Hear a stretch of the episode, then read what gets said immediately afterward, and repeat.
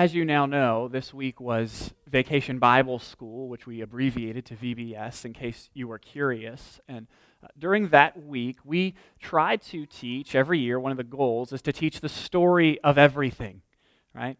And we've said that this story of everything, one of the, the rubric under which we put it was uh, in four parts creation, God made everything good, fall, man disobeyed God in favor of doing what he wanted instead of what God wanted uh, redemption, that Jesus came, lived the life we should have lived, died the death we should have died, and rose from the dead.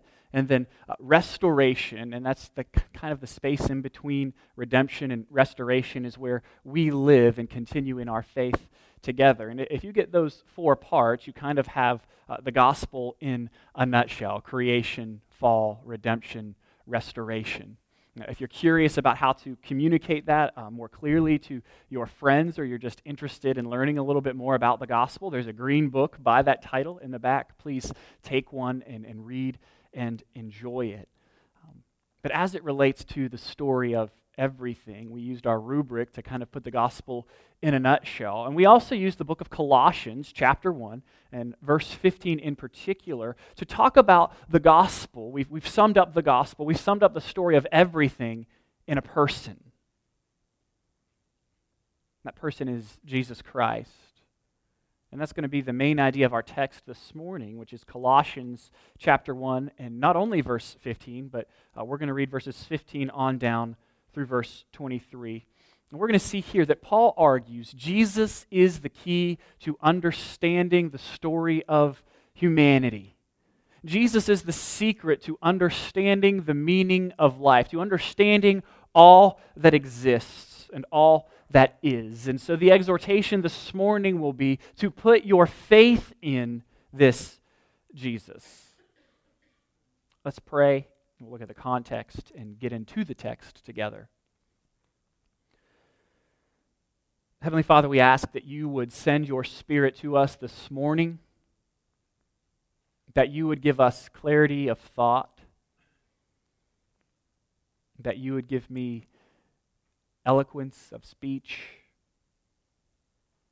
that you would give us humbleness of hearts that we might hear from you.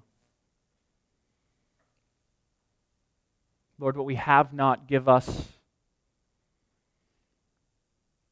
What we are not, make us.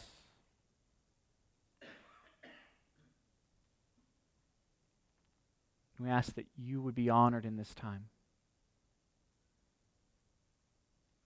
Amen. A little bit of context in Colossians. Paul is writing to a church that he's never actually been to. Uh, he ministered to a guy, and this guy went back home to uh, the city of Colossus, I think is how it's pronounced. I'm not great at pronouncing it, but, but Colossus, and he shared his faith, and, and a church got started up there. But what has happened is some false teaching has come into the church, and so Paul is writing to them to correct this false teaching, which really revolves around one question Who, who is Jesus? They've kind of said, is Jesus enough? Or do we need to do something else with our faith? We need to have Jesus and this or that. So we can maybe hold on to some of our other uh, religious practices, some of our other deities, and have Jesus also. Is, is that cool as we move forward in our faith? And Paul is writing to tell them unequivocally no. Jesus is all you need. And in our particular uh, pericope this morning, 15 through 23, Paul is going to argue that Jesus is the fullness of God and that he's the only one that can fill up their every need, that, that Jesus is all they need and, and nothing more, that he is unique in his person and his worth, and that he's able to save them, and him alone, he alone is able to save them. And so, if you see there, uh, just kind of a, to help you as we work through this section in your bulletin, I gave you a whole page, and it says the, the hypostatic union on a page. And the hypostatic union is a really fancy theological phrase to talk about the person of Jesus. And, and what it is speaking to is the union between Jesus' divine nature and his human nature. That is, that when Jesus became a man, he never stopped being the eternal triune God. Right? He never ceased to be God. But he became what he was not. a person, and you can kind of see that in your diagram with the circles. Uh, the one circle has uh, the Father and the Son and the Holy Spirit, and that represents our uh, triune God of the universe. Three persons, one God. And then you have God the Son, who also becomes the person of Jesus Christ. Fully God, fully man. Truly God, truly man. And so the union of Jesus' human and divine natures in one person is what this doctrine speaks to, and this doctrine is paramount in Christianity. Uh, without it, or by denying it, you have something other than the Christian faith. Because as Christians, we are those who profess that Jesus is the God who made everything, and He's the same God who took on flesh, became a man, lived a perfect life, died a substitutionary death, and rose from the dead. Jesus, both God and man. And it is a marvelous and mysterious and awesome teaching. We get to see a little bit of it in these verses. The, first few verses, verses 15 through 17, will hold Jesus up as the creator of the universe, as God. And then verses 18 on down through 23, we'll, we'll get to see a little bit more of his humanity, that he became one of us. And so let's look at verse 15.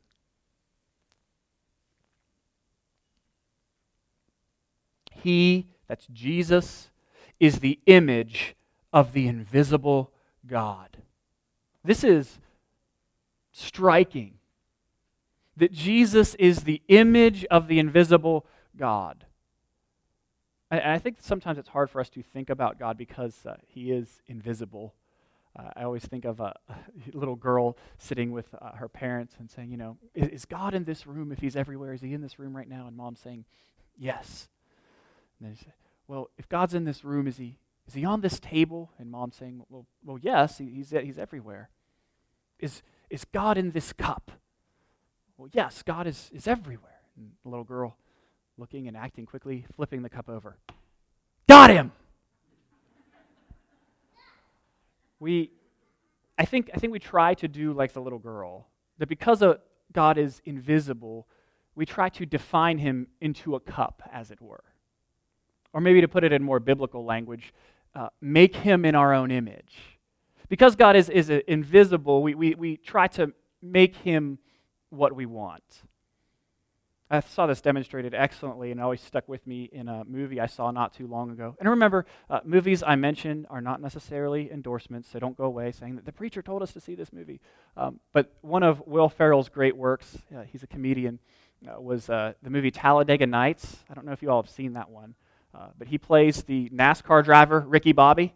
Um, which in, it's pretty funny throughout. But there's a scene in the movie uh, where him and his friend at the time are discussing what they think Jesus is like.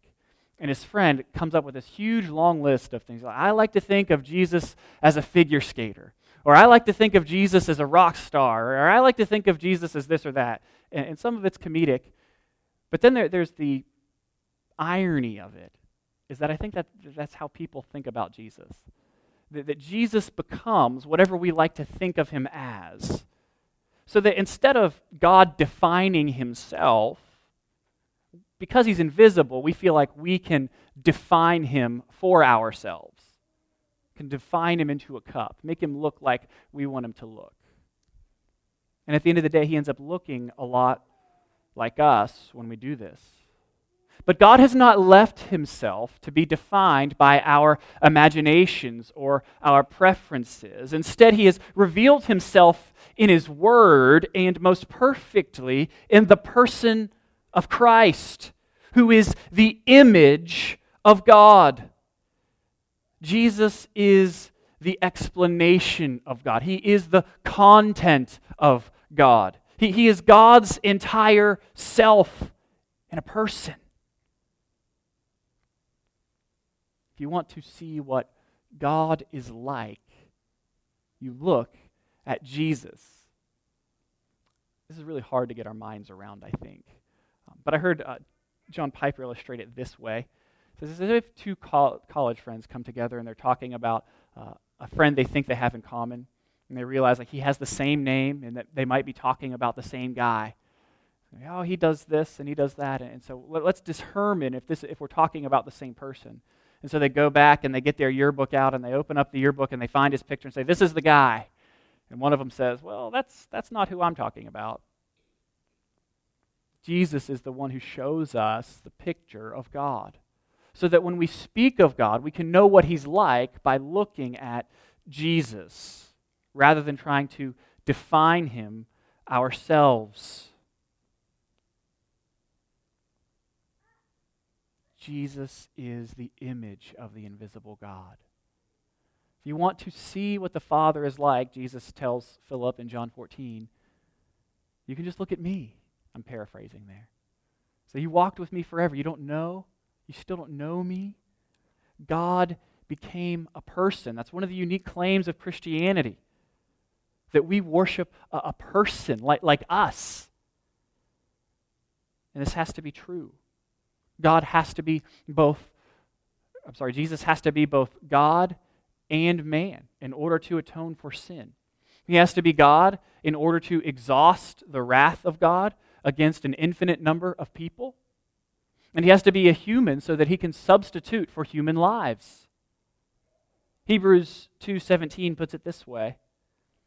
Therefore, he, meaning Jesus, had to be like his brothers and sisters in every way so that he could become a merciful and faithful high priest in matters pertaining to God, to make atonement for the sins of the people.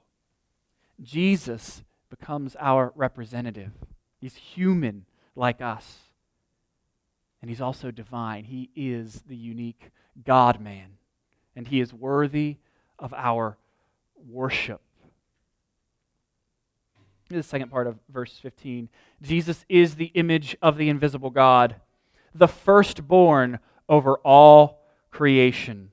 And this is a statement. This word firstborn is a statement not so much of sequence, though it's true that Jesus precedes all things, he existed eternally, but it's more a statement of status, of Jesus' right to inherit all things, of his lordship over all things, that, that he outranks everything, that he is supreme. Psalm chapter 89, verse 27, uses the title of firstborn in relationship to sovereignty. It says this that God says, I will also appoint him my firstborn, the most exalted of the kings of the earth. Firstborn is a title about Jesus' supremacy. J- just like in Jewish times, the, the um, Jewish times, as if Jews don't exist anymore. In the first century, uh, the firstborn always inherited all of the wealth. And so this is a, a statement of what Jesus stands to inherit. It's a statement about his status. This is, is really important um, because some deny that it's a statement of status. They, they, they rip this verse out of its context, which is really poor hermeneutical practice, and they say we're going to define it ourselves. Uh, chief among these groups are the Jehovah's Witnesses. And so they'll use this particular verse about Jesus being the firstborn of creation to say, see, Jesus was born, right? That, that he, there was a time when God the Son did not exist. And so this verse undoes your whole Trinity thing. That's, that's not what the verse means. Obviously, it can't mean that if we just take it in context and then look at some other scriptures. So, so let's look at the context first, and then we'll, we'll see how this works out. So we see Jesus is the image of the invisible God, very God of very God, the firstborn over all creation, a statement of supremacy. How do we know it's a statement of supremacy? Look at verse 16. For everything was created by him in heaven and on earth, the visible and the invisible and then we have a list of some of the invisible things. All this talk of thrones and dominions and authorities is actually a reference to, they used to like rank angels back in the day, they, these different forms of angels. Don't ask me how it works. Uh, but he's saying all that is unseen, Jesus has created. Whether thrones or dominions or rulers or authorities, all things have been created through him and for him. He is before all things, and by him all things hold together. And so, if you see on your insert there, I've drawn you a little box with the computer. Not the best work ever, but it will suffice. So we're going we're going to say, we're going to draw that box and we're going to title it Everything That Exists. I think I've titled it for you, if I remember correctly. It's everything that exists. And on one side of the box, uh, we're going to write things that never came into existence, things that just have always existed. And on the other side of the box, I think we have written already, but you could write things that came into existence or that were created. Okay, and we're going we're gonna remember that verse from Colossians, and we're going to go over to John chapter 1. I'm going to read the first three verses, and we're going to apply it to our box here. John writes In the beginning was the Word, and the Word was God, and the Word was with God. He was with God in the beginning. All things were created through him, and apart from him, not one thing was created that has been created. The word here eventually is revealed to be Jesus. And so we, we could uh, rightly read John 1 that um, in the beginning was the Word. This is Jesus, and Jesus was with God, and Jesus was God. He was with God in the beginning. All things were created through him, and apart from him, not one thing was created that has been created. And so, if we turn our attention to our box and we say, All right, according to John 1 3, not one thing that exists, not one thing that has been created, came into being without Jesus being the one who created it. And so instead of listing everything that's ever been created in the first that box on the right, you know, socks and trees and mountains and whatever, we're just going to say all created things. And so now the question comes if, if nothing exists that Jesus didn't create, which box does Jesus go in? Well, he was if nothing came into existence that he didn't create, that must mean he goes in the God box. They never came into being. That he has always existed with the Father and the Holy Spirit. Indeed, he is the God man. We mustn't miss this. He created all that is, and he holds all that is together. Without Jesus, our world would fall apart. I mean, did you see that in verse 17? By him all things hold together. Jesus is kind of a divine glue that holds our whole universe in place. Just a, a quick sidebar here. If Jesus can hold all that exists in place, if he holds it all together, you might think he can be able to handle your life. Like he can handle your situation. He holds it all together. He is the God of creation. He, he keeps the cosmos from becoming chaos. Not one thing would exist apart from Him. I mean, think about that, that He's created everything. And so let's say um, we, could, we could build a little rocket ship that traveled really, really fast and in seconds be wherever we wanted to be in the universe. You can imagine it like this, since we have a rocket ship up here. Um, and so we, we get in our little rocket ship and we take a trip off of the Earth and we go to uh, Saturn, Jupiter, and, eventually we find ourselves at the, the fringes of our solar system on Pluto, which I guess isn't a planet anymore. I don't, I don't know how that works. Maybe it is. In my mind, it is. I was taught it was a planet. But, but we get off on the planet of Pluto and we look out and realize that we are just on the porch of all that God has created. I mean, there are billions more galaxies. Space seems to go on without end. And the God who created all of that is revealed in the person of Jesus. Maybe you ever thought about the, just the fine tuning of our galaxy? Like, if the Earth's, eh, eh, or if, I'm sorry, if gravity was one trillionth of a percentage different, the universe would either collapse on itself, or if it was a trillionth of a percentage different in the other direction, it would expand infinitely and nothing would ever coalesce. Jesus holds it all together. Love astronomer at Cambridge, Fred Hoyle, said, The odds of us being an accident of nature are comparable to the likelihood of a tornado sweeping through a junkyard and assembling scrap metal into a fully functioning Boeing 747. The odds are so small as to be negligible. And he's an atheist, mind you. Jesus has created all of this, and he holds it together right now. Jesus is the agent of creation in Genesis 1 and 2. All things find their source in Him. During VBS week, we talked about this part of the rubric as creation, that Jesus created. And in creating, He began a relationship with humanity. That He created us for relationship uh, with Him, our God, and with one another. But the second night of VBS, the second part of our rubric, we saw the relationship broken, what theologians commonly refer to as the fall. And, and if you've cheated and looked through our text here in Colossians a couple times, you've seen the word reconcile. It probably jumps off the page at you. And it's there because Jesus came in order to reconcile us to God because there was something wrong in our relationship. I think verse 21 captures it well. Once you were alienated and hostile in your minds, expressed in your evil actions.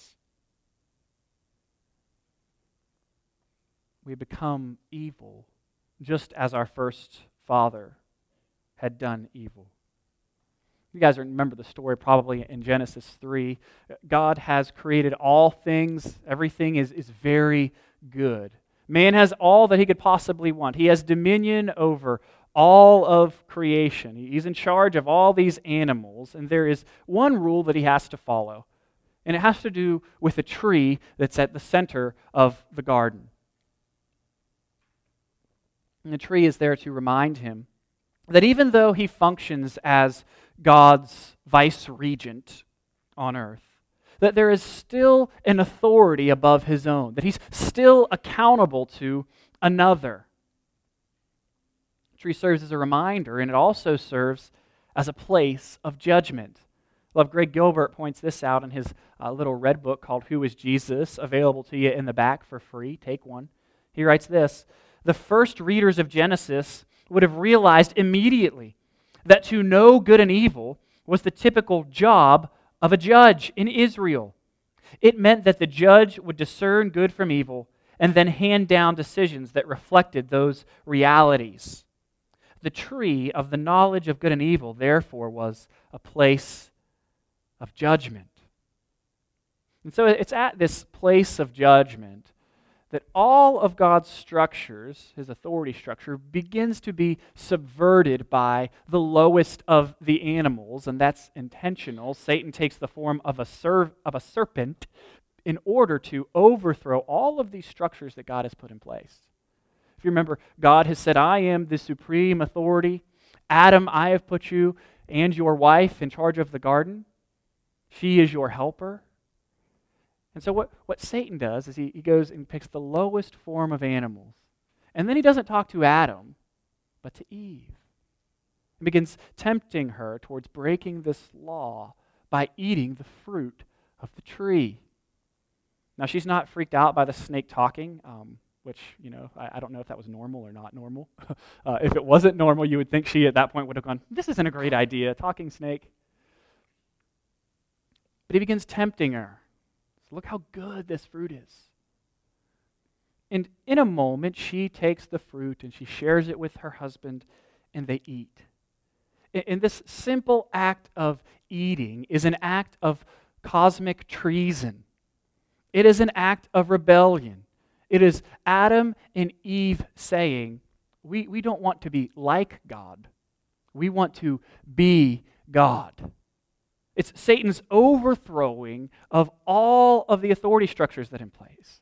The animal of the serpent controls the actions of the woman, who then controls the actions of her husband, who then thinks that he's going to get away with it as they hide from God. And God says, This is awful as he looks for them. Where are you?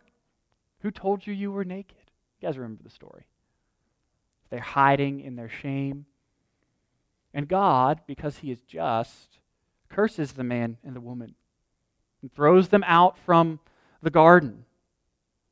Their sin ushers ushers sin ushers sin and suffering and death and pain into the world. No longer is man at peace with God. No, instead, he has become estranged to God, alien to him. We, because we inherit the sin of Adam and Eve, become to God like uh, the little green aliens from outer space would become to us. Strange. They don't belong here. But not just strange, hostile. Once you were alienated and hostile in your minds, expressed in your evil actions. And so we're even maybe like the aliens in Independence Day, right? We, we are at war with God. There is no peace there. Beneath the, the tree that was to be a reminder of God's authority, beneath the tree of judgment, Adam exercises very poor judgment. And instead of exercising his authority over the created things and crushing the head of the serpent, he capitulates and follows the counsel of the serpent. Together, he and Eve bring death to humanity. They bring death to the world. They bring sickness to God's good creation. And so they find themselves outside of God's good and loving presence. That's where we find ourselves now. It's where the world finds itself. But, but even in the midst of God's justice being meted out as he uh, casts Adam and Eve out of the garden, there is a promise it's easy to miss. It's Genesis 3:15. God says, as he's cursing the serpent, I will put hostility between you and the woman, and between your offspring and her offspring. He will strike your head, and you will strike his heel. There's a promise of deliverance. It's a promise that the progeny of Adam and Eve there's a child that will come from Adam and Eve who will do what they were supposed to do. It's a child that will come and overthrow evil. There is a, a seed of hope, even in God's cursing of the man and the woman. And if you read your Bible from Genesis to Revelation, you'll see the authors, especially in Genesis, are concerned with this promised child that is to come. So that the whole Old Testament is really asking where is Israel's deliverer? Where is he? Is, is it David? No, David's a good king, but he's also a murderer and a rapist. Is, is it Solomon, the king of peace? No, Solomon is a serial adulterer, sinful human being. So we're, we're constantly confronted with the question is, is this the one that is to come? And then we get to the Gospels. We read in, in Luke chapter 2. And the angel said to them, shepherds in the field, Don't be afraid, for look, I proclaim to you good news of great joy that will be for all people. Today in the city of David, a Savior was born for you, who is the Messiah, the Lord. This will be a sign for you. You will find a baby wrapped tightly in cloth and lying in a manger. what's happened here is the God of Genesis 1 and 2, who has created everything, who holds all things together, has taken on flesh and become a man. Instead of being clothed in the majesty of his creation, he is covered in amniotic fluid in the belly of a virgin girl for nine months. He is born in a cave, placed in an animal's feeding trough. Preposterous. Uh, un- unthinkable. I mean, incomprehensible. It's, this is blasphemous. that God would so lower himself. But it's true. This message of the incarnation of God, this message of Christmas, is the very bedrock of the Christian faith. Because Christmas is a declaration of war on evil. Christmas, the incarnation, is the way that God is able to be perfectly just and save you and I at the same time. Because our actions deserve death, they deserve eternal punishment. But instead of giving us what we deserve, God comes so that He might give us what only He deserves. Comes as a baby. The lengths to which God has gone in order to reconcile us to Himself show us how much He loves us. God becomes a man. Jesus remains what he has always been, that's God, and becomes what he was not, that's human. He becomes the fullness of God dwelling in a person. See that in Colossians here in verse 19. For God was pleased to have all his fullness dwell in him. That's Jesus. Paul says it again in Colossians 2 9. For the entire fullness of God's nature dwells bodily in Christ. And John 1 14 says, The Word became flesh and dwelt among us we observed his glory, the glory as the one and only Son from the Father, full of grace and truth. The God of everything, the Almighty Creator, has become like us. I mean, this is an infinite condescension. I, I just can't, we can't get our minds around what it would be like to be in perfect glory, perfect relationship with, with the, the Father and, and the Spirit in eternal bliss, and to say, I'm going to plunge myself into a pain stricken world and become a person. It's, it's unthinkable. But it is what God has done for us. The, the Creator enters His creation in order to save us, His creatures. Jesus fully God, fully man, truly God, truly man, comes to reconcile us to God. And this is the reason for all the, the Christmas carols. I'm going to mess up the lines here of this one, but, but you know, hark the herald angels sing, glory to the newborn king. There's a line in there, um, veiled in flesh, the Godhead see. Praise the incarnate deity, something, deities in there. But they're pointing out this truth that God has taken on flesh and come to us. There's a reason we sing, Joy to the world, the Lord has come. Let earth receive her King. And heaven and nature sing. They're singing because God has come to bring us back to Himself instead of giving us the pain and the suffering and the death that we have earned. I mean, that's, that's what grace is. It's at the very center of the gospel.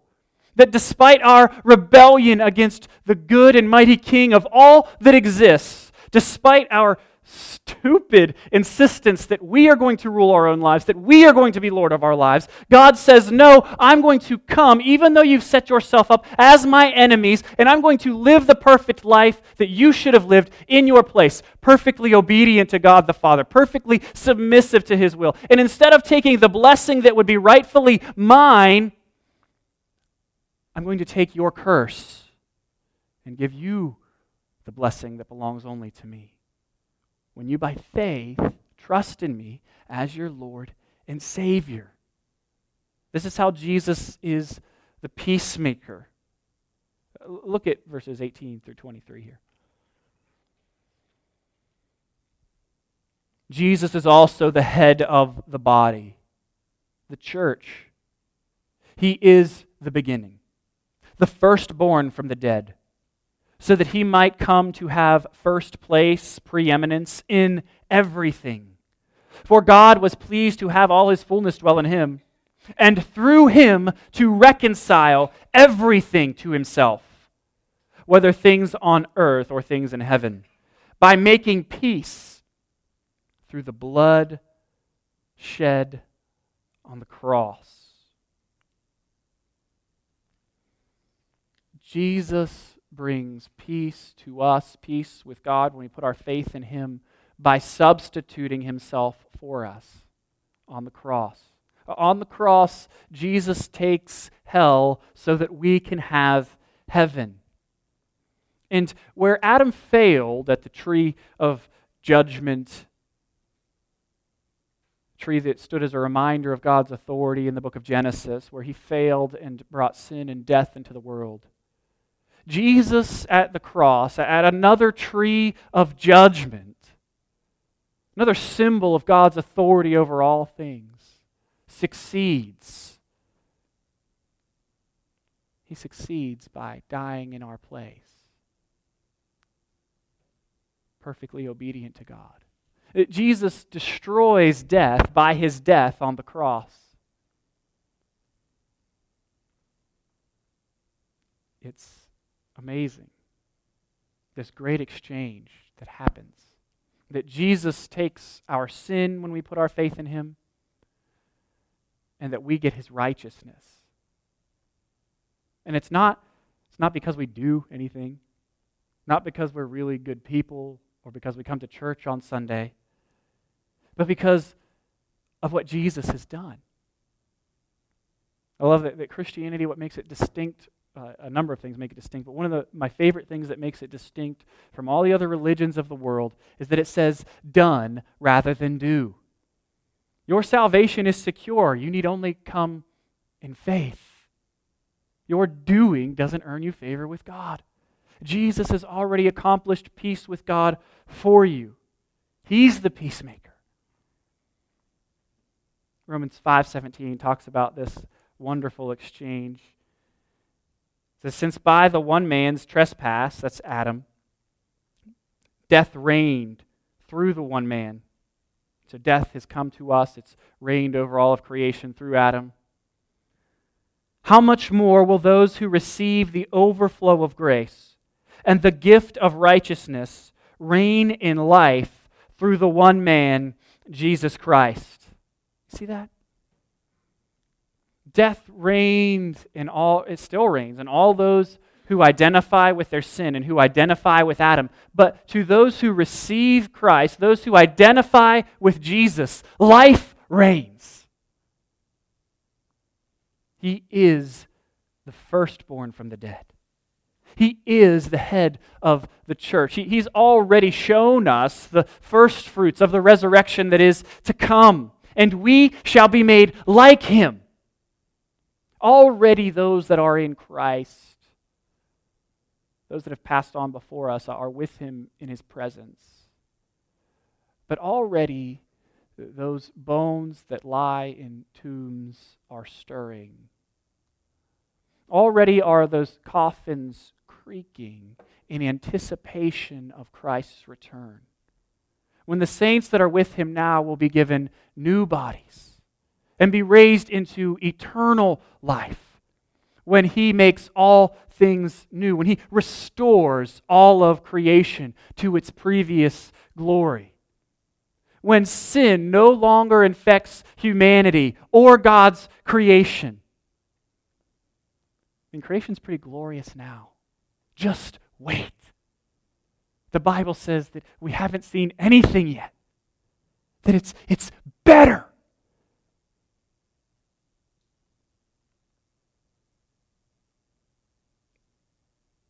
This is the nature of grace.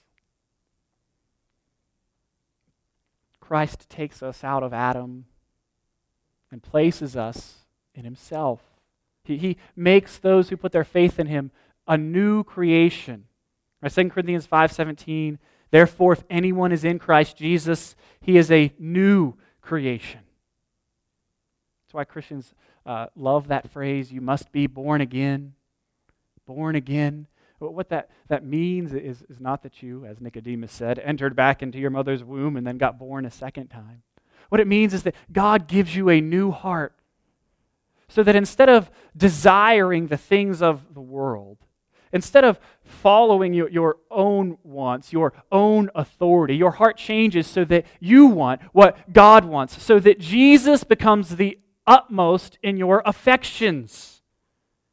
It's a call to new life. It's as if you were dead and a swollen corpse at the bottom of the sea, and God plucked you out, and put you on the beach, and breathed life into you. And all of a sudden, all of your uh, sin soaked bones were animated with the life of the Spirit and made a new creation. No longer a slave to sin, but now a son of righteousness. Those who have faith bear the image of Jesus rather than the sin stained image of Adam. Love these verses out of 1 Corinthians 15. They're, they're my favorite funeral verses. Verse 15, verses 47 through 49.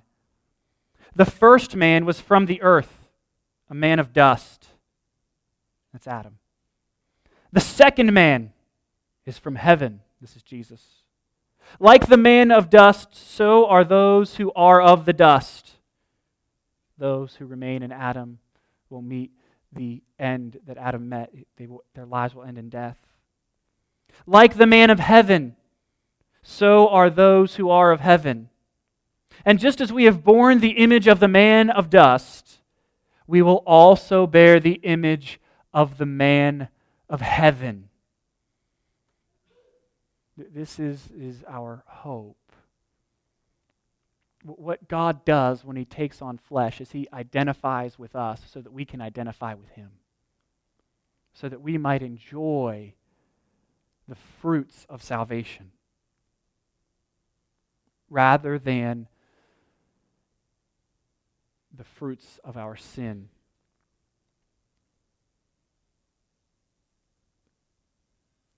I want you to see in the text that, that we are in verses 15 through 17, we see Jesus as uh, the agent and the author of the first creation. And in verses 18 through, through 20, we see him as the agent and the author of the new creation, of the church, of his people. And that's where he, he saves us. Saves us out of the world, out of our sin, into the church, into his people, and he puts us onto mission to, to let others know of his greatness. Having said all this, Paul now comments in verse 21 Once you were alienated and hostile in your minds, expressed in your evil actions. But now he, that's Jesus, has reconciled you by his physical body through his death to present you holy, faultless, and blameless before him. If indeed you remain grounded and steadfast in the faith, and are not shifted away from the hope of the gospel that you heard. This gospel has been proclaimed in all creation under heaven, and I, Paul, have become a servant of it. This note about persevering in the faith, Paul is saying, This is the Jesus you followed, and you can't follow anything else in addition to him. He alone is your source of salvation, and you must be dedicated to him alone. If you look at all of these verses together, you see uh, this idea of Jesus being first over and over and over again. And that's what Paul is saying. Jesus must be first in your life, and he must remain first, because that's his proper place. He's the firstborn over all creation. He is before all things. He's the head of the church. He is the beginning, the firstborn of the dead. Jesus is first in all things. He's supreme over everything, and He alone is worthy of your worship. He alone can bring you peace with God. There is no other way to salvation. He says, I'm the way, the truth, and the life. No one comes to the Father except through me. John reiterates that sentiment in 1 John 2 23. No one who denies the Son has the Father. And he who confesses the Son has the Father as well. Jesus is the one who brokers a peace with God for us. So, how, how do we persevere in the faith? Ensure that we continue to walk with God in our lives. Ensure that we continue to believe in Jesus rather than the counterfeit gods of the world for our hope and our satisfaction. And I think the answer, part of the answer, is, is primarily putting Jesus first. And I think that, that looks like participating in our local church. Certainly, part of it will help you persevere. Because remember, in all of our, our study of, of the church that Jesus is the head of and identifies with, is that, that we are, this local church is like a little embassy of heaven. And its role is to affirm and give shape to our Christianity. And so, how do I, part of how I know that I'm a Christian is not just simply that I, I prayed a prayer once and say that I believe, but that I'm bearing out the fruit of that salvation amongst the people of God who have also put their arm around me and said, Yes, brother, you are making a proper confession. You are a Christian. You are walking with Jesus. It's this, the church, the, the local church, that puts their arms around me and says, Let me fulfill Galatians 6 for you, carry your burdens with you, and help you persevere in the faith. It, is the local church who, who puts their arms around us when we are struggling, when we are suffering. It says, brother, sister, there is a resurrection coming. Right? There's nothing wrong with your life right now that a good resurrection will not fix. Endure. The way you will endure in the faith, one of the ways you know that you are in the faith is that you participate in the local church with God's people. I always say it this way that uh, your inclusion in the big C church, that's everybody that's a Christian anywhere, is evidenced by your participation in the local church. Because your belief will bear itself out in your behavior. You, you live what you believe. You want to persevere? Plant your life in a church with the people of God. Love them and love Jesus together. Part of how you love Jesus is loving them. So the 1 John 1 7, if we walk in the light as he is in the light, then we have fellowship with one another. And the blood of Jesus, his son, cleanses us from all sin. Part of the evidence that we have fellowship with God is our fellowship with one another. And it's in our fellowship with one another that we exhort one another to endure, to persevere.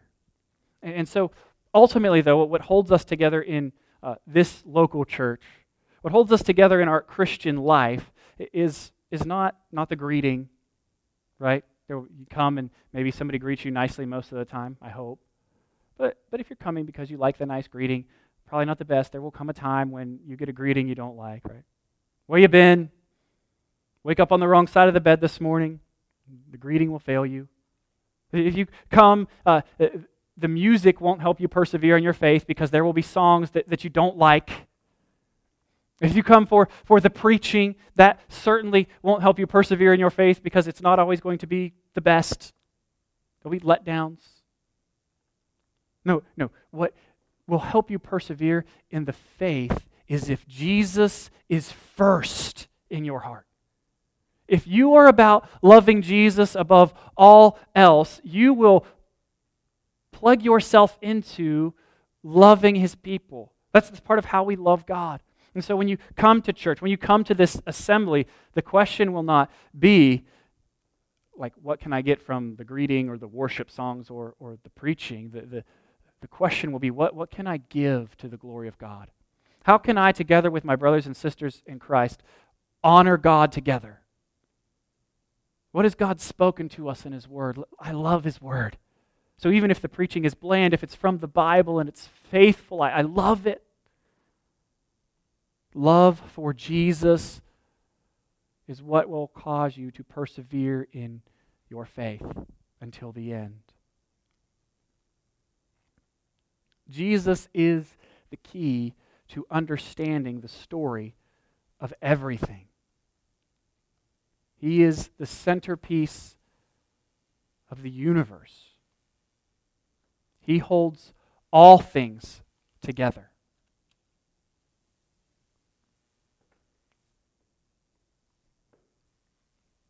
He is the image of the invisible God, the firstborn over all creation.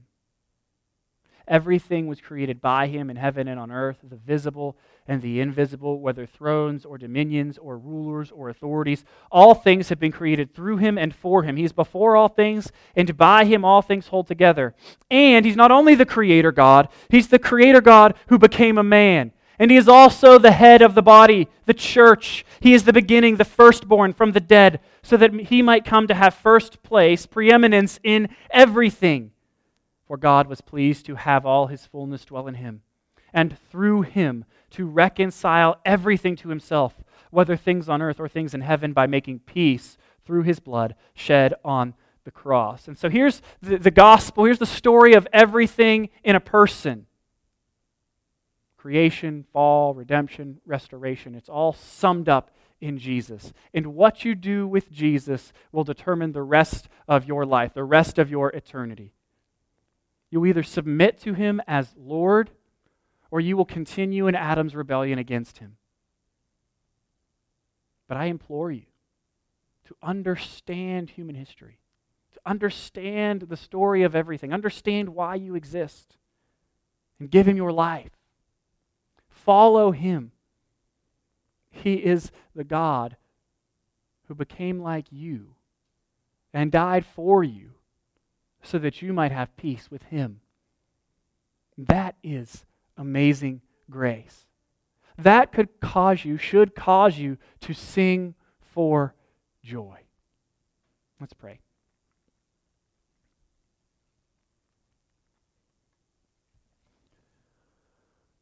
Lord, we thank you that you love us, an imperfect and messy people, that you've brought us together by the power of your Holy Spirit, that you love us even when we're unlovely. We thank you that Christianity is a religion of done rather than do, that we can know we have been made right with you through our faith in Jesus Christ. We thank you for the opportunity to live out our faith with one another in fellowship. You have given us all good things. Lord, we pray that we would never forget this good news that Jesus lived the life we should have lived, died the death we should have died, and rose from the dead, victorious over sin and death so that by faith in him we can have the certain hope that, like him, we also shall rise from the dead into eternal life and peace with you. Thank you for your grace, for giving us everything we don't deserve. You are so good to us. You are our good and mighty King, Jesus, and it's in your name that we pray. Amen.